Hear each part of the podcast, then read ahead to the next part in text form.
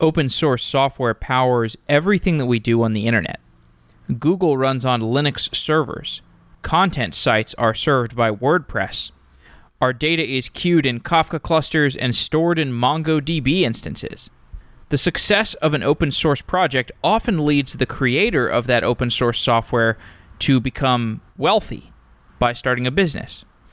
An open source project can be monetized through enterprise add ons or consultation or simplified hosting.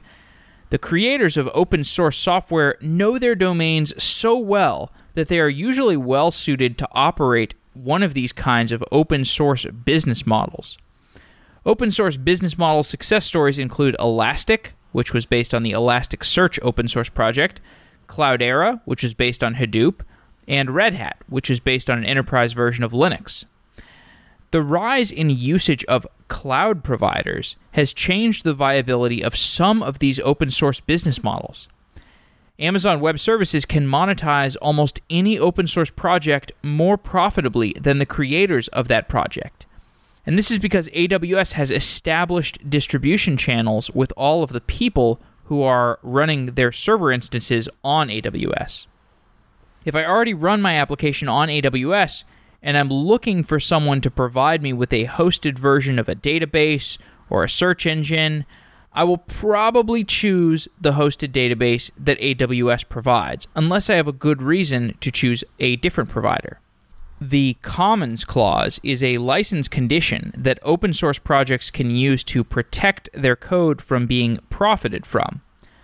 Redis, which is an open source in memory object storage system, recently added the Commons Clause to their license with the goal of improving the business of Redis Labs, a company built by the creators of the Redis project. If this sounds confusing already, don't worry, we're going to explain it in this episode. Kevin Wang joins the show to discuss everything about open source, from business models to security vulnerabilities to licensing. Kevin is the CEO at Fossa, a system for managing open source licensing and security. Kevin was involved in the creation of the Commons Clause and has written about it in detail. He is also one of the foremost experts I've met on software licensing.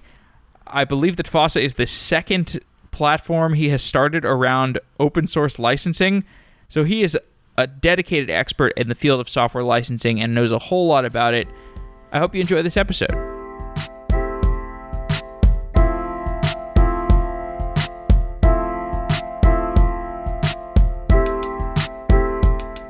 Kevin Wang, you are the CEO at Fossa. Welcome to Software Engineering Daily. Thank you so much for having me.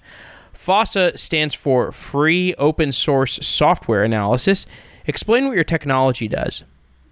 So, we're an open source project and basically, we build a tool that you can plug into all your build processes, CI to CD pipelines, uh, and then we'll help you track and manage all the different open source dependencies that you use. I And it's you know great for the individual developer, but the magic really happens when you get to deploy it at scale across you know hundreds of build pipelines across a bunch of different teams. And so we do that in a bunch of companies like Twitter, Zendesk, Docker, Oath, etc. The first area that your open source software analysis software tool has focused on is compliance and license management. So there's a lot of people out there who probably don't know why this would be an important concern. Why is compliance and license management of software an op- important problem? Yeah, so you know the most important product on top of our technology is this compliance automation suite. And so, you know, basically what it does is it goes through all your dependencies, it scans every line of code for different licenses, and then uh, it'll just do the job of collecting all the hundreds of licenses that you might be using across your open source projects. And then what we'll do is we'll automate things like reporting and compliance documentation. We'll flag any violations we see. We can help you enforce these policies. And so that's what the tooling does. The reason why it, it's such a need is I think there's a couple of things that have really changed. The first piece is, you know, most software companies now in any product that they ship is using, you know, up to 80 to 90% third party code. And so if you're using an app today or you're running some code in production, that stuff is third party IP. It's not written by your developers. And and every single one of those is under these, you know, hundreds of different types of licenses. Uh, a lot of them are very unique. A lot of them have very uh, unique types of interactions. And so uh, that kind of scale of legal complexity is just something that a lot of legal teams can't really handle anymore. And it's super important because it's the majority of your product. And the second piece is that legal risk is just one of those things that escalates really, really quickly. Uh, you know, you can have one very small kind of violation that can spiral out of control into something that really poses a lot of business risk. And so, you know, while, you know, some issues, especially things like code quality issues can be contained to a certain area of the code base, uh, legal issues are one of those things where if you, you know, just have one thing that's not fully crossed off, it could be a big problem.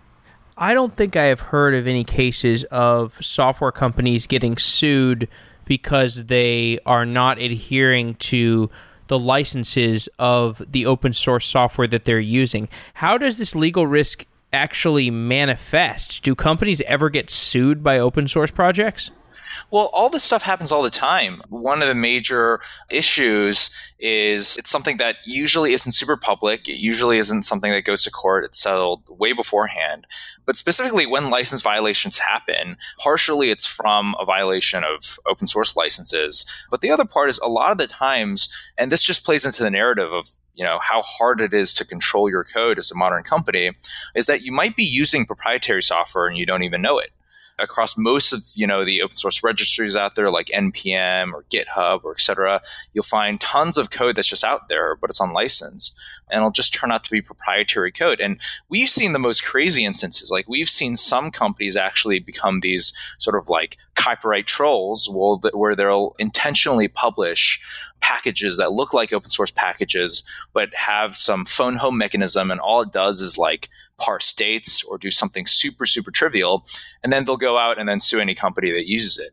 And so those types of things are super exceptional. They're not very common. I, w- I would say that it's not likely that you're using something that belongs to like a open source licensing troll but there is a lot of stuff out there and it's just very very hard to keep track of what all the different licenses you're using yeah i guess it reminds me i guess of a, because i'm a podcaster it reminds me of this whole patent trolling around podcasting a while ago where there were podcasters whose entire business was threatened by one patent troll who happened to say, Oh, I invented what the podcast is, and here's my patent around it. And it threatened Adam Carolla's business and Marc Maron's business.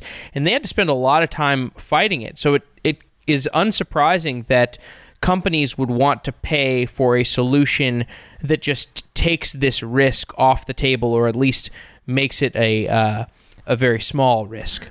Right. Well, again, our message here is not to, to spread fear, and that's one of the things that I um, kind of hate about the marketing around, especially around things like open source compliance solutions. Is is it seems like the traditional marketing says, "Hey, look at all this stuff that you have to be afraid of, be afraid of open source. And I think our message, especially as an open source project itself, is, you know, don't be afraid of open source. And and open source is amazing. It's something you have to use regardless. And, and instead embrace it, be good at using it and use tools that can automate and manage this kind of risk at scale instead of, you know, having your legal team manually audit this kind of stuff.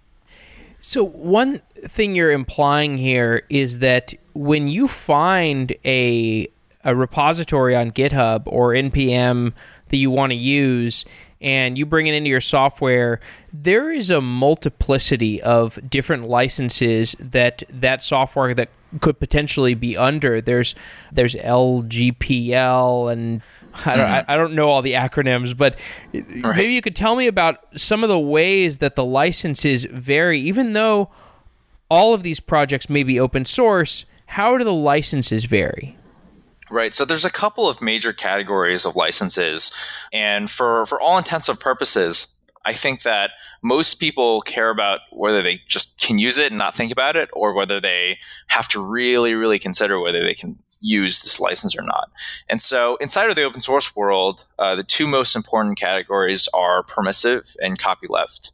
And so, permissive licenses basically say, hey, you can pretty much use us for whatever purposes as long as you give some, you know, minor attribution or something like that. We're all good. And The copyleft licenses usually say you have to use us, but you're obligated to make sure that this code stays open. So they'll have things inside of it like the GPL is very famous for saying, hey, if you use this GPL software, well, it has to be incorporated into other software that's also GPL and open source. And so the copyleft features basically try to perpetuate the open sourciness of whatever it's integrated into. And for tons of reasons, this can be very problematic for businesses that want to protect their IP. But that's just, that's a general aside on that category. And the permissive licenses are very open. Inside of the open source averse, and, and when I say that, I don't mean you know open source license projects, but just things on GitHub and npm and all these registries. You'll also find a bunch of other really creative licensing schemes too. You'll find a ton of source available licenses, which aren't open source licenses. They're licenses that preserve some of the features of open source, like having code availability, but will require payment or licensing if a certain threshold is met. Uh, you'll find a bunch of other proprietary types of licensing schemes and also just tons of unlicensed code in general.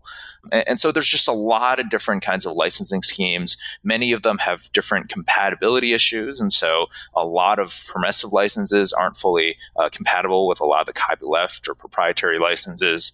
And so those are all some examples of things to look out for there are people listening right now who are minutes away from turning off the podcast because they're thinking this is not interesting to me at all. This is like license management. Why would I care?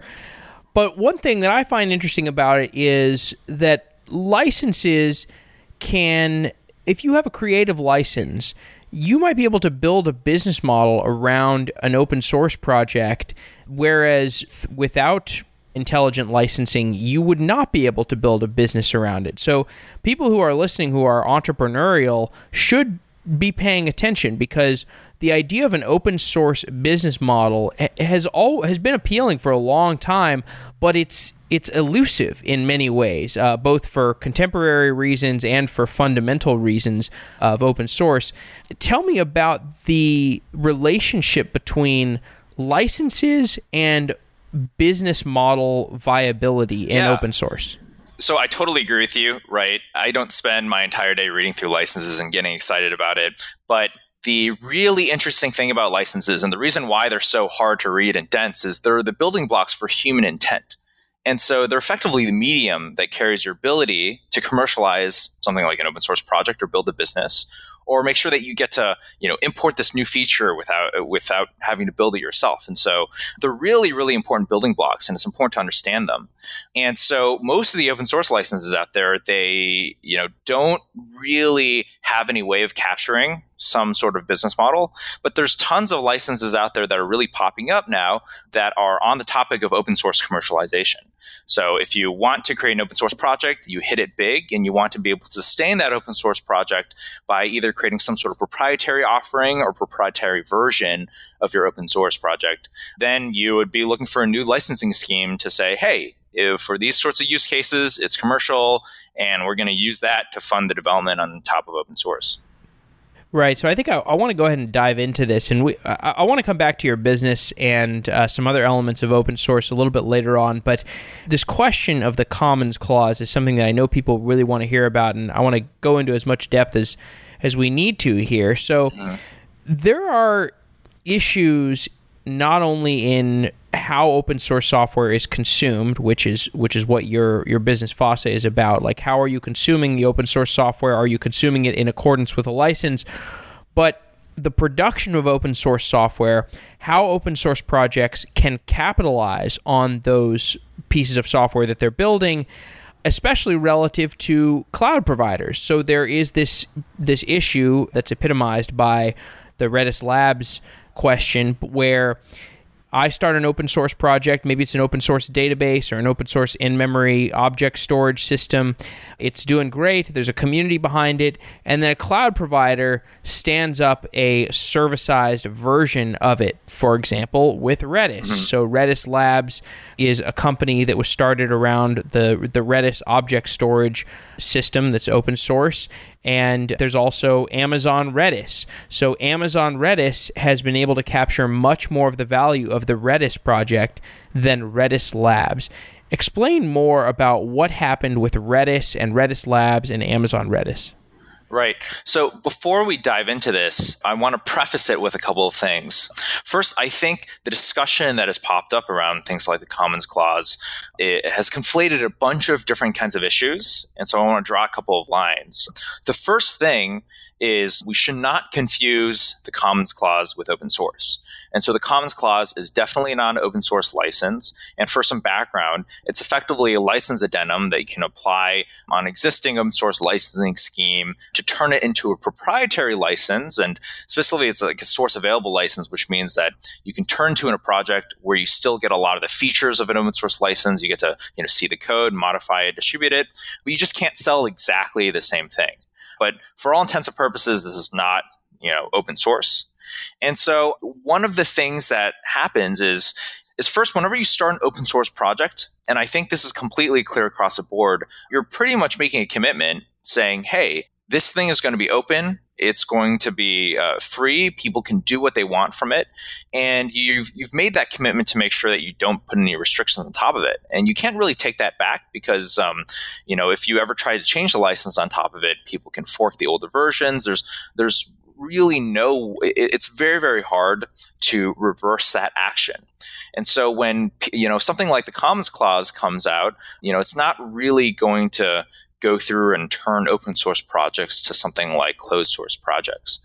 In the Redis example specifically, you know, Redis develops a very popular, you know, open source database. And I don't, you know, the the kind of action here is not to like figure out all right how do we commercialize and take the most advantage of an existing project? But redis if you recognize how it's developed i think like 90% of the committers work for redis labs. Most of the development is funded by this one specific source. And so this source has one really important way of making money which is selling hosted and managed redis. And if you take that away then that really threatens the future of the open source project. So what redis did was Redis took some of the enterprise modules, which are you know part of their commercial offering. They're they're not part of the core open source project. It's not going to affect any of the developers and say hey in the future for these you know enterprise modules only for this commercial part only this is now officially a commercial project. And the important part of that is in order to retain that kind of ability to commercialize you're actually sustaining the ability for the open source project to succeed and so the move here was really to uh, you know protect the thing that was funding the existing open source project from extremely powerful and large businesses like you know the Amazon, the Googles of the world, uh, from being able to use their channels and completely you know bully everybody else out of the market. Right. So one thing to point out here is that while Amazon may be capturing the most value from Redis through Amazon Redis, they do not contribute code back to Redis. Is that correct? So, in most cases, not much. And that's okay because the it's under a license that basically says, hey, we've given you permission to do whatever you want with it. And so they don't do that. And that's not something I think to sort of necessarily be frowned upon because, you know, Redis has especially explicitly given permission that this is an okay thing to do. But I think that also means that it's a totally okay thing for Redis to do to take some of their commercial code and explicitly say, hey, this is now commercial code moving forward. What were the modules that Redis, Redis, the project, the open source project, decided to put under Commons Clause? Mm-hmm. So there are a couple of modules that were exclusively created by Redis Labs. So I think they're Redis Search, Redis Graph, uh, ReJSON, Redis ML, ReBloom. But they're they're effectively these add-ons on top of Redis uh, that go into their enterprise offering. And so they're, you know, it's, it's nothing about, it's nothing inside of the core open source project that's Redis. Uh, Redis is open source. I think Redis made it very clear that's always going to stay under a very permissive and open and license. And so the only thing that's changed is future versions of their enterprise modules. Okay. Just to be clear, so what does the, putting those modules under the Commons Clause, what does that change? So the Commons Clause is basically it's it's very short. You can go to commonsclause.com to read what it's about, but it pretty much says that you can do whatever you want under the existing license grant, except for sell uh, essentially the same thing. And so I believe those modules were previously licensed under Apache 2, which is a very permissive license. It's one of those licenses that says you can mostly do what you want. And the Commons clause is just added on top of it saying you can still use it under the terms of that license, uh, except you just can't sell substantially the same thing. And what that means is that you can't, you know, just package it up into a cloud offering and sell exactly the same thing, or you can't just take it, you know, toss it on a CD-ROM. I don't think anybody would ever do that anymore, but you know, ship it out to somebody. But you just can't sell just that software on its own. You can still provide services on top of it. You can still integrate it into uh, commercial applications if it's like a module. And so if you're using like ReJSON for some JSON data parsing and you want to bring it into some application, you can still totally do that and sell that whole application, but you just can't sell exactly the same thing. Okay. Now, I thought that this whole debate around the Commons Clause was interesting. I thought it was a step forward for for open source innovation because it just it doesn't restrict open source in any way. It, it it expands the models of sustainable open source. So that was my value judgment on this whole evolution in open source. But there were a few, at least a few, very loud voices who were decrying the Oh, the creation of the Commons Clause. Oh, What- there, there were a lot. were there a lot? I mean, did, did I, I mean, re- relative to the amount of developers out there, I think most developers are like, okay, I don't care at, about this at all. But, but I okay, there were some loud voices. Okay, what's what? there are some very loud voices, very loud voices. So, so here's here's here's what I have to say about that. I think whenever you see something like this pop up, and for those listening that are you know not caught up with the news, there was a lot of controversy when the Commons Clause first launched, and a lot of people saying, "Hey, this is going to be the death of open source." For a variety of reasons, it's obviously not true. We explain that too and address it on the website. But I think the first place is to just look at who's saying what to understand, you know, where this like what what type of opinion to really develop around something like this. And I agree with you. I think the Commons Clause is another option that people can choose to be able to fit their needs. And frankly, you know, it's it's an, it's an option that's made as an alternative to going completely proprietary. Because there are some times when an open source project just can't sustain itself with its existing license model, so it has to, you know, it's like, all right, we have to make a licensing change, we have to go proprietary, and this is just something that's a bit more in the middle that says, hey. You can still have an open uh, source code base. You can clearly state, "Hey, under these conditions, it's you know it's a very narrow thing that permits this kind of commercial use." And so, pragmatically, um, it's something that's you know in the middle. And I think we've seen responses from uh, two different camps. One camp is uh, people who sort of are there to steward and defend the term of open source and defend what it means to be an open source license. And I think that's very, very true. And, and in that case, I can understand why somebody would get really upset about this because they see something like this, it doesn't exactly fit into an open source license definition, and that can be pretty confusing for people. But on the flip side, you know, most of those voices have not come from actual software developers themselves. But what the software developers seem to be saying is saying, you know what, it's been so long since we had a new license that can allow us to build a business model around the things that we're doing. We hear frustrations like it's so hard to create an open source project, make it successful, and get paid for it and sustain it. And we've seen a lot of positive outpour and just this general sentiment that the existing licenses out there don't really fit our needs on what we need as software developers. And so something like this is, you know, really, really welcome. And since then, you know, we've seen a bunch of different companies like Neo4j, dgraph, you know, et cetera, adopt the Commons Clause. The other day on Twitter, I saw Michael DeHaan, who's the creator of Ansible, adopt the Commons Clause for his new, you know, project Vespene.io. I've also seen, you know, MongoDB come out with the SSPL, Mhm. which was, you know, a, a change in the GPL.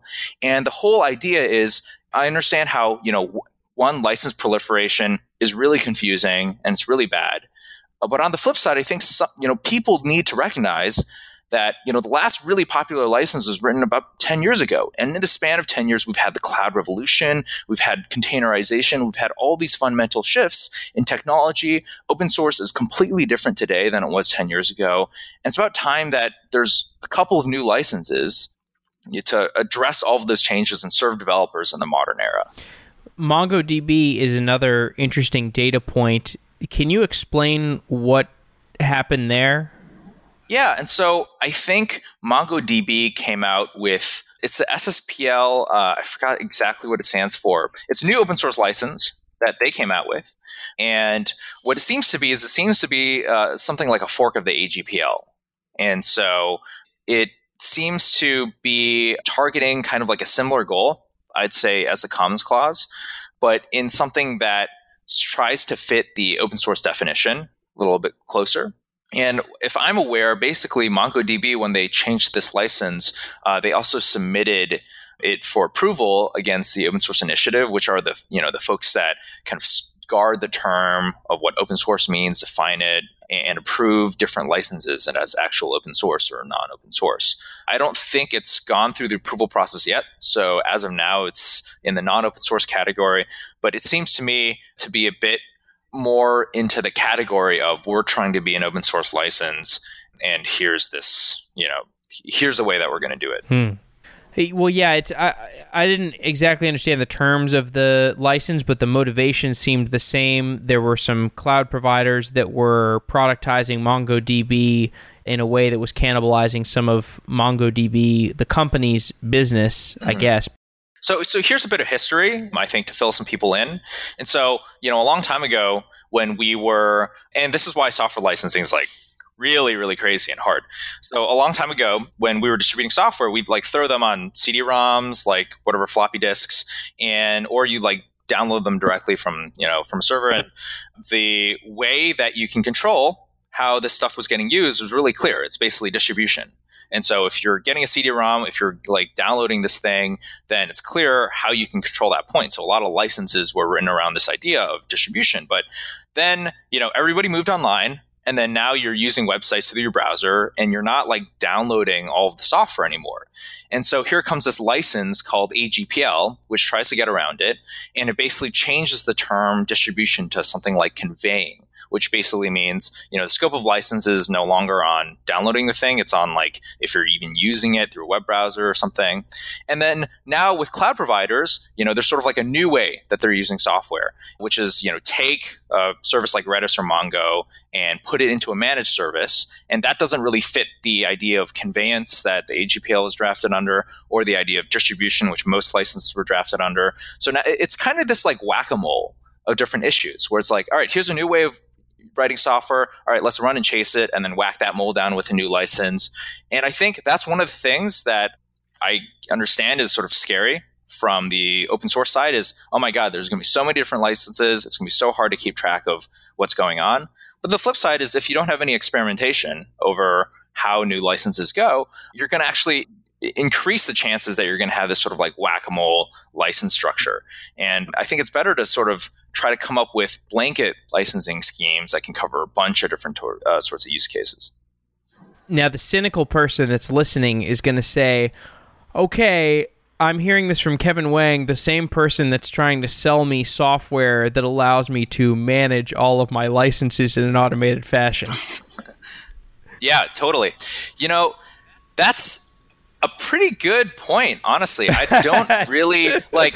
I, somebody so, told me that on Twitter through this like whole debacle, and I was like, or I think it was on Hacker News or something, and I was like, oh man, that I guess that is sort of like a weird thing. So here's the thing: what I would say to that is, if the intention here was for us to grow our business by making licensing more complicated, then there are probably easier ways we could do it like you know we you know we're growing startup so we can you know hire more salespeople we can focus on like you know better like content marketing improve features etc and so there are like much much easier ways i think for us to grow our business than focus on stuff like that. I think the real history of this is we're a pretty popular license management tool. I think we're the most popular license management tool around open source projects, around developers. You know, we don't put out content that says be afraid of open source licenses. You know, we, we try to put out, we try to be very open source here ourselves. We have open source projects that we maintain under permissive and copyleft licenses. And we generally be, are pretty transparent in how we do our business. And how we got involved in this is just, you know, we're part of a lot of different licensing discussions. And a lot of people tend to come to us when they need help with different licenses, when they, you know, want to do something open source related, but you know they don't have a you know they don't have internal expertise around it or they want to figure out what's the best way to come up with, say, some new licensing scheme or pick a license for their project. And so we just end up in the middle of a lot of the stuff. Well, and in your defense, I was looking at your background. I think you've been uh, passionate about, as far as I can tell, you've been passionate about software licensing since you were like a young teenager. Is, is that accurate? Like you built some some Oh, in, yeah. some indexing software over all these different licenses and stuff. It seems like you're you you are genuinely passionate about this, and to to be making things unnecessarily complex and overly licensed would be, uh, you know, you'd be selling your your passion short in favor of making a quick buck, which doesn't Yeah. doesn't seem like something you would do. Yeah, so in high, in high school, I think the first thing I built around this stuff was a site called TLDR Legal, which summarized software licenses, like open source licenses, into these simple summaries that are plain English, human readable, what you can, cannot, and must do under the license. Since then, that's um, you know millions of developers have used that thing. It's inspired GitHub's license chooser and and the GitHub license page as well. And so yeah, I mean, I what I saw is I was a kid that was always into open source. The open source community was how I learned how to code. I got you know, I one of the first jobs I ever had, I worked at Cloudera working on the Hadoop ecosystem. The main dangers that I saw against open source were things like bureaucracy and things like FUD and people just misunderstanding things like licenses and being really scared of them. And so I feel like our mission is to kind of take the fear out of this stuff because you know what, I am not concerned at all about you know the ability for lawyers to be afraid of you know new licenses inside of companies and then you know make sure that companies act really cautiously and slow things down. And so you know I, i'm not concerned about that at all. I, I think the real answer to all this stuff is just you know create license schemes that are simple and pragmatic and then just build tools that make it really easy for people to figure out what's going on and do it from a developer's perspective because frankly it's it's developers that are on the front lines of all this stuff. And so uh, and so yeah i mean i think that's the way that we want to try to solve the problem. Uh, again we don't really go out there fear mongering on licenses. I think there's been more than enough of that and i think that's just a net negative for the entire industry. I think our message is hey this stuff doesn't have to be scary. Look you can pick up this tool, use it in the next couple of minutes, and get a whole you know compliance process running at your company that probably beats a lot of the you know manual legal review processes that people have previously invested millions of dollars in. So I think another sentiment that I saw in some of the people that were opposed to the the Commons Clause coming into existence was why does Redis Labs need to do this? Couldn't they figure out some other creative way to monetize their business? You know, you look at a company like Elastic. Elastic is going to IPO. They've got software that's built on top of open source and they've managed to make it work to the extent of an IPO even though AWS has their hosted version of Elasticsearch. What's the difference between Elastic and Redis Labs? So the context here is that we we operate in business right? And I don't think, you know, the Commons Clause is a perfectly drafted license. And frankly, I, I, think most open source licenses out there are pretty poorly drafted. Like like the MIT license, even the most popular, you know, open source license out there, super short, doesn't really say anything about a lot of important things that lawyers would think important, think are important, like you know, patents. But but frankly, you know, in the world of business, things are constantly moving. And for a company like Redis, where there are extremely valuable releases that are launching every quarter or so getting something done and shipping something is you know more important than i think theory crafting the absolute most perfect solution that's sustainable over time. And i think whenever you create something like a new license. It's definitely important to be very very careful of it but there's a there's just a whole intent on on what it's supposed to do. You want to maybe like trigger a discussion with people that are using it under certain ways that you feel like are uncool. And even if you were to spend like a whole year coming up with this super perfect 45 page license. Well then the risk that you have is you know first there's always going to be people that either misinterpret it or don't you know think about it in the right way or find a bunch of problems with it. And the bigger risk is if it's this you know long perfect license or thing that has been sort of like overly theory crafted people are just probably not going to read it and label it as like all right this is too long you know eh, tldr right? And, and then just not use it at all. And so i think from what I've seen so far is that some of the most successful open source licensing schemes are really not the most pure from a licensing perspective, but are just like simple and easy for developers to get the gist of what the intent is and easy to sort of distribute at scale. And I think the reality of what happens at Redis is, you know, Redis is a business and they're moving fast and they're growing fast and they're doing incredible things. And, you know, they just needed to get something done and get something out the door. So the Commons Clause is an example of a solution to one market failure within open source, or what I would say is a market failure. You've got Redis Labs developing software and AWS capturing the vast majority of it. Another market failure that comes to mind that we covered recently was you have Babel, for example, and Henry Zhu, who works on Babel all the time, and every major website, well, I don't know about every major website, lots of major websites use Babel, but it's just an open source project maintained mostly by this guy, and he doesn't really have a way to get paid for it. Now, I think he's he's found success in a Patreon sort of model, getting paid just by people subscribing to charitably donate to him continuing to work on it well, it's not entirely charitable. It's also out of their own self interest. You know, a company like Facebook wants to keep having access to Babel. But with that as another example, what are the other market failures that exist in the world of open source? You know, I, I would push back on that. I don't actually know if that actually is a market failure because I think, you know, we, we live in a capitalistic society, right? And if you create a lot of value and you can capture a lot of value, you can build a really, really great business. I would actually argue that major, major open source projects that create value on the scale of things like you know billions, right? Extremely, extremely important infrastructure have no problem getting funded. And, and, and, it comes in a couple of ways. One is you can create a really successful business. And in 2018, we've had so many incredible outcomes like Elastic and, you know, and, and et cetera, that are proven that if you create a really valuable open source project, there are tons of ways to create extremely valuable businesses around them. And so that's one market success. The other side is if you create, you know, foundational open source projects that you know are really important, you can actually raise a lot of money without just having to create a business. There are foundation models where you can get support, you can go to businesses. There are probably just markets of service economies that can develop around it. And usually one of those services businesses would actually step up and try to fund the development of that project itself. And so there aren't real market failures. I think what we're seeing though, we're seeing some inefficiencies, right? they're on the scale of, of small companies and, and, and, small developers. And so Babel is obviously really, really popular and pretty important project in the JavaScript ecosystem. But if you're comparing the amount of value that was created through that versus something like Linux or Kubernetes, it's, it's like a completely different zone. And to make something like Babel successful, well, you just need to fund, you know, one or two developers. And I think that's one of the limits of the kind of Patreon-esque model is, is there might not be enough value that you can capture around something like that that actually warrants you know some sort of scalable market function.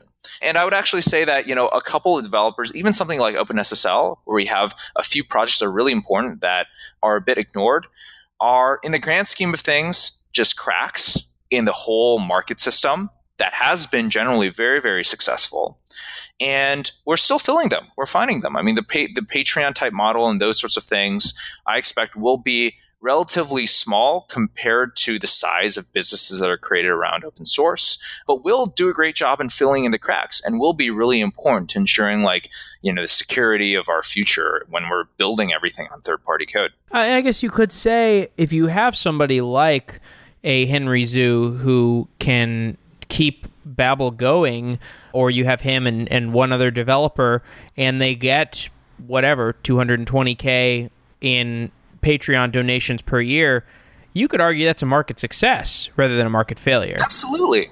And again, here's here's one of the things that I want to bring up about how successful this market has really been is um open source is so new. And think about like everybody thinks about the open source community as centralizing around like GitHub nowadays. But like, remember, 10 years ago, GitHub wasn't even remotely close to what people think about it today. There was a period of time where GitHub was like, people were saying, oh, yeah, there's that site where you can use Git. No, I'm going to use SVN because Git sucks. Or like, and that wasn't that far long ago. And in that period of time, you have these gigantic economies of scale, these billion dollar companies that have just churned out like hotcakes, these relatively large scale, like Patreon type funding models that would have taken so long to really develop. And people generally understand the value of open source now. It's all this stuff has happened so fast so much faster than any other industry that I've you know, ever seen in history. And so this market has been really, really successful. And whenever anything grows and there's any fundamental change in technology, sure, it'll, it'll have a couple of cracks and you can nitpick on the edges of, oh, this, you know, person's not as well served as this other person. But, you know, that's the beauty of capitalism, right? When you see a need, somebody can create something around it and fill it. And right now we see a lot of projects that do just that. And they seem to be going really well. Hmm you know, one example that comes to mind, I don't know if, if you have any thoughts on this, but you mentioned Linux and Kubernetes, and something that I feel falls somewhere in between those two on the timeline is Docker. And Docker, you know, Docker, the company, I think I, I, don't mean to disparage them at all, but I think they're struggling now. I don't know. I don't know to what degree they're struggling. I I think I saw them on uh, this YC company list recently, still. So I think they still have a quote unquote billion dollar valuation. But, you know, relative to how much value the invention of Docker created, seems like Docker, the company, has not been able to capture much of that value. Yeah. I mean, look, did Docker have the absolute ideal execution? No, I don't think anybody would say, yes, they did everything perfectly. But at the same time, like, you know, think for a second about, you know, what criticizing somebody like Docker really means it because they created a billion dollar business and they were able to you know miss out on so many different types of opportunities or like you know kubernetes and things like that or like people say miss out but they were able to do so little compared to what they could have done and they still created a billion dollar business. And that's mind boggling to me right? And that is something pretty pretty incredible. Right. and so you know i i don't really like it when people say oh you know, Docker failed because they didn't own Kubernetes when they should have, right. and they didn't. They're not a hundred billion dollar company; they're only a billion dollar company. And you know that that term "only a billion dollar company" is pretty fantastic to me. It's pretty incredible because a billion dollar company is amazing, right? That's that's an insane, crazy outcome. And you know they've created, they've produced something that even if they didn't capture 100% of the value of it, they have so they, have changed an industry, they changed technology, they've consequently created hundreds and thousands of different jobs around containerization. And so I think they've done a great job. Uh, the people have criticisms on their execution, but they've done a fantastic job overall. Uh, that's the thing is, I, I agree with your assessment there. What concerns me is I'm not. I mean, I guess we'll find out, but I don't know if that billion dollar valuation is is still there because now uh, you kind of look at the company and I just I don't know what I don't know how, how you how you sustain a, a billion dollar value. I don't know what their service contracts are or whatnot. Um, so maybe they're doing just fine. I really hope they are because they contributed mm-hmm. a ton. But if they were to not be fine, like if if they you know had to raise money a, a down round or or something, and then you know kind of got sold or or something, I don't know. It would just be like that would be kind of right. too bad because that would yeah. be an example of like the cloud providers sort of being able to eclipse and engulf, uh, you know, an open source company, but. Right. Look, it's not, it's never going to be perfect, and I, I can't speculate yeah. about how Docker is doing internally. But there is this kind of narrative where if you create an open source project that's so valuable, you can do so little compared to what you you know truly see retrospectively. Right. You know, 2020, right. that you can still create something that hits a billion dollar valuation. Right and, and, that's amazing. Like it's it's all right. Well, what if they actually did win it big and you know and, and, beat Kubernetes, or what if they did create you know the most popular containerization service, or what if they did you know do X Y Z? Those are all things that we can speculate on. I think you know generally a lot of people agree that they didn't do as much as they could have, but even with that, you know, the tailwinds of just that open source project alone yeah. is, is, is, incredible. I will say though, the one you know real limit though is as soon as you create an open source project of that scale, you're committed to having to maintain it. That open source project takes a lot of yeah. attention.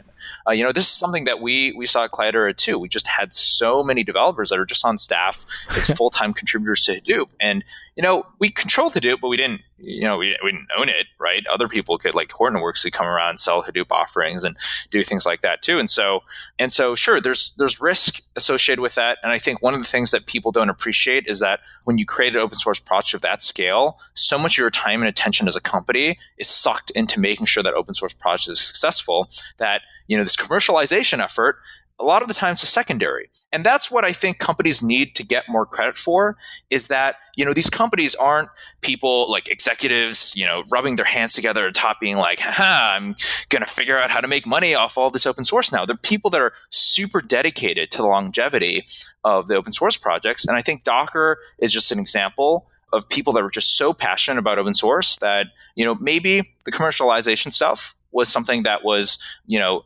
secondary in their mind for a little bit too long while they're really focused on making sure the community was sustainable. Yeah, definitely. Good points all around.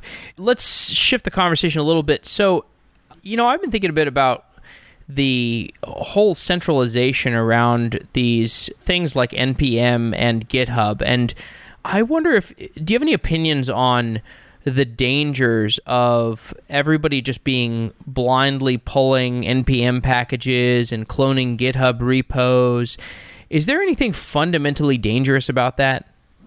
Well, here's one thing that it really relies on is, it gives you the single point of failure, and that could be either really good or really bad. It can be really good because you know you have the team maintaining that is you know really great at security, really great at best practices, really great at implementing the stuff then you just have a really secure ecosystem. And if they're bad at doing that, then you have a really, you know, insecure ecosystem. And so it depends on the implementation. And from our experience, like, you know, we build tools that integrate with, you know, 20, 30 different package managers and registries and languages. And so we've pretty much seen it all in how people do dependency management. And I will say that there are definitely some ecosystems that do it really well and there are definitely some ecosystems where we question some of the decisions.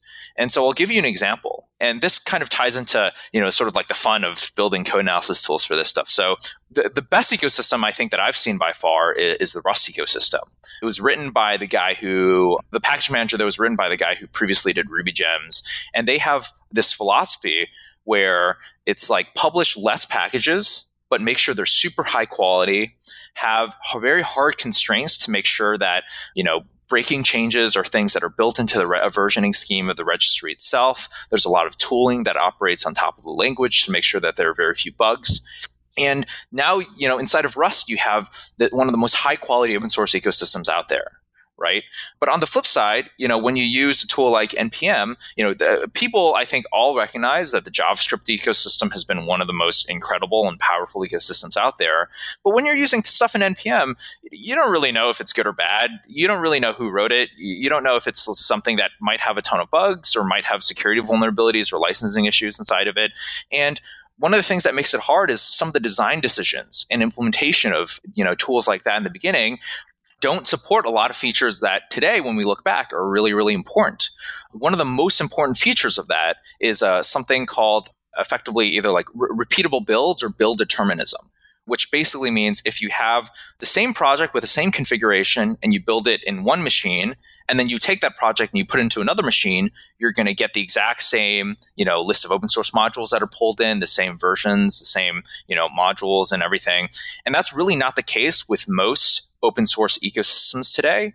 Most open source ecosystems, if you run a build at 9 a.m. or 9 p.m. or have different, you know, different kinds of build configurations or network conditions, it can completely change lists of open source projects that you bring in. And what that really means is that um, if you're a company and you're using a lot of open source projects, you really don't have control over what you're using you don't really know if you know you can do nothing to your code, and tomorrow you can have a critical security vulnerability or a critical licensing issue or some sort of code quality bug that can just pop in and affect your entire application. And I think that's a scary thing to me. And I see, you know, people moving into trends where they're trying to implement more of these deterministic features into the package managers, but we're still a pretty long way from there. And that's why I think people are investing so much in, you know, scanning for these sorts of things and, and bringing it as part of their pipeline. Right, and so that's the second product that your company is is coming out with. So it's like you've got in continuous integration tools for compliance, but then you've also got static analysis tools for security risks for for mitigating security risks that are associated with open source packages. So while you're checking for open source compliance with licenses, you can also check to make sure that all the the packages that you're using are up to date. Yeah, yeah, exactly. And so basically, um, the kind of logic goes like this. If most of your code is open source and third party code, that means most of the security vulnerabilities that are going to be in your application is now coming from these places too. And so you need a new strategy for managing it.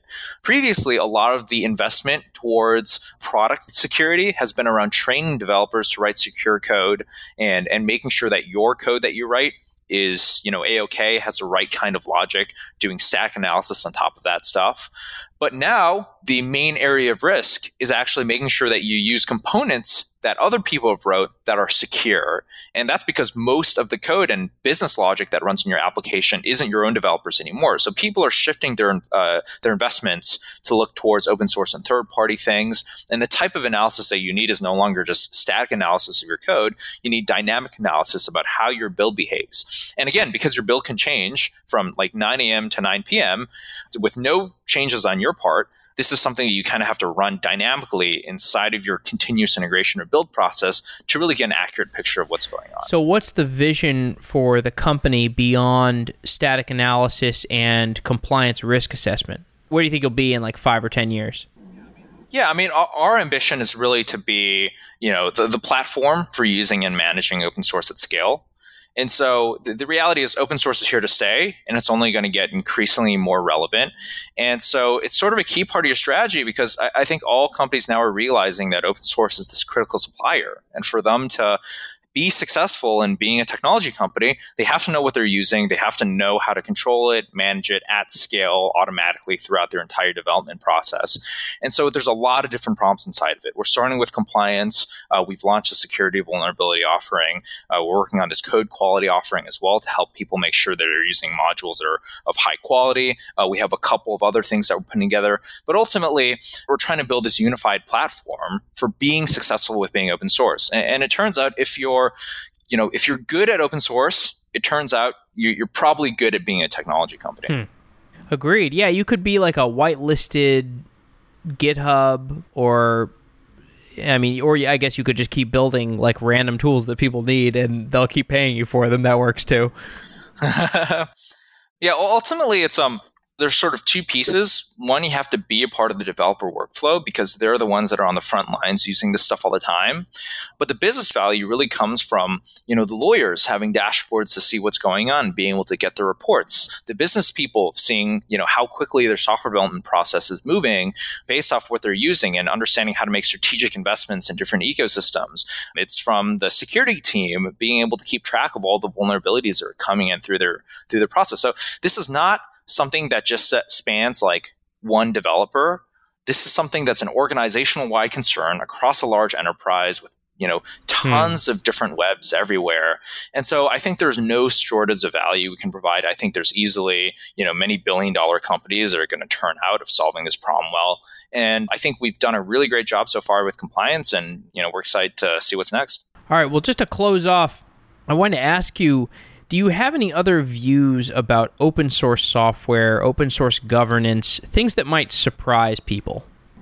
Hmm, that's a good question. I mean, overall, I'm just you know really excited about open source itself. A lot of my time, just sort of free time recently, has been thinking about open source commercialization. And you know, one of the things that I think that, that I'm surprised is still a surprising fact, but isn't just well understood enough, is that open source isn't free open source is very very expensive to build and maintain. And you know software engineers right now are one of the best compensated jobs in america. And and you need many of them the, the top tier ones to really create successful open source infrastructure I think one of the most surprising facts is something that we talked about a bit earlier, which is how new and fast changing this stuff really, really is.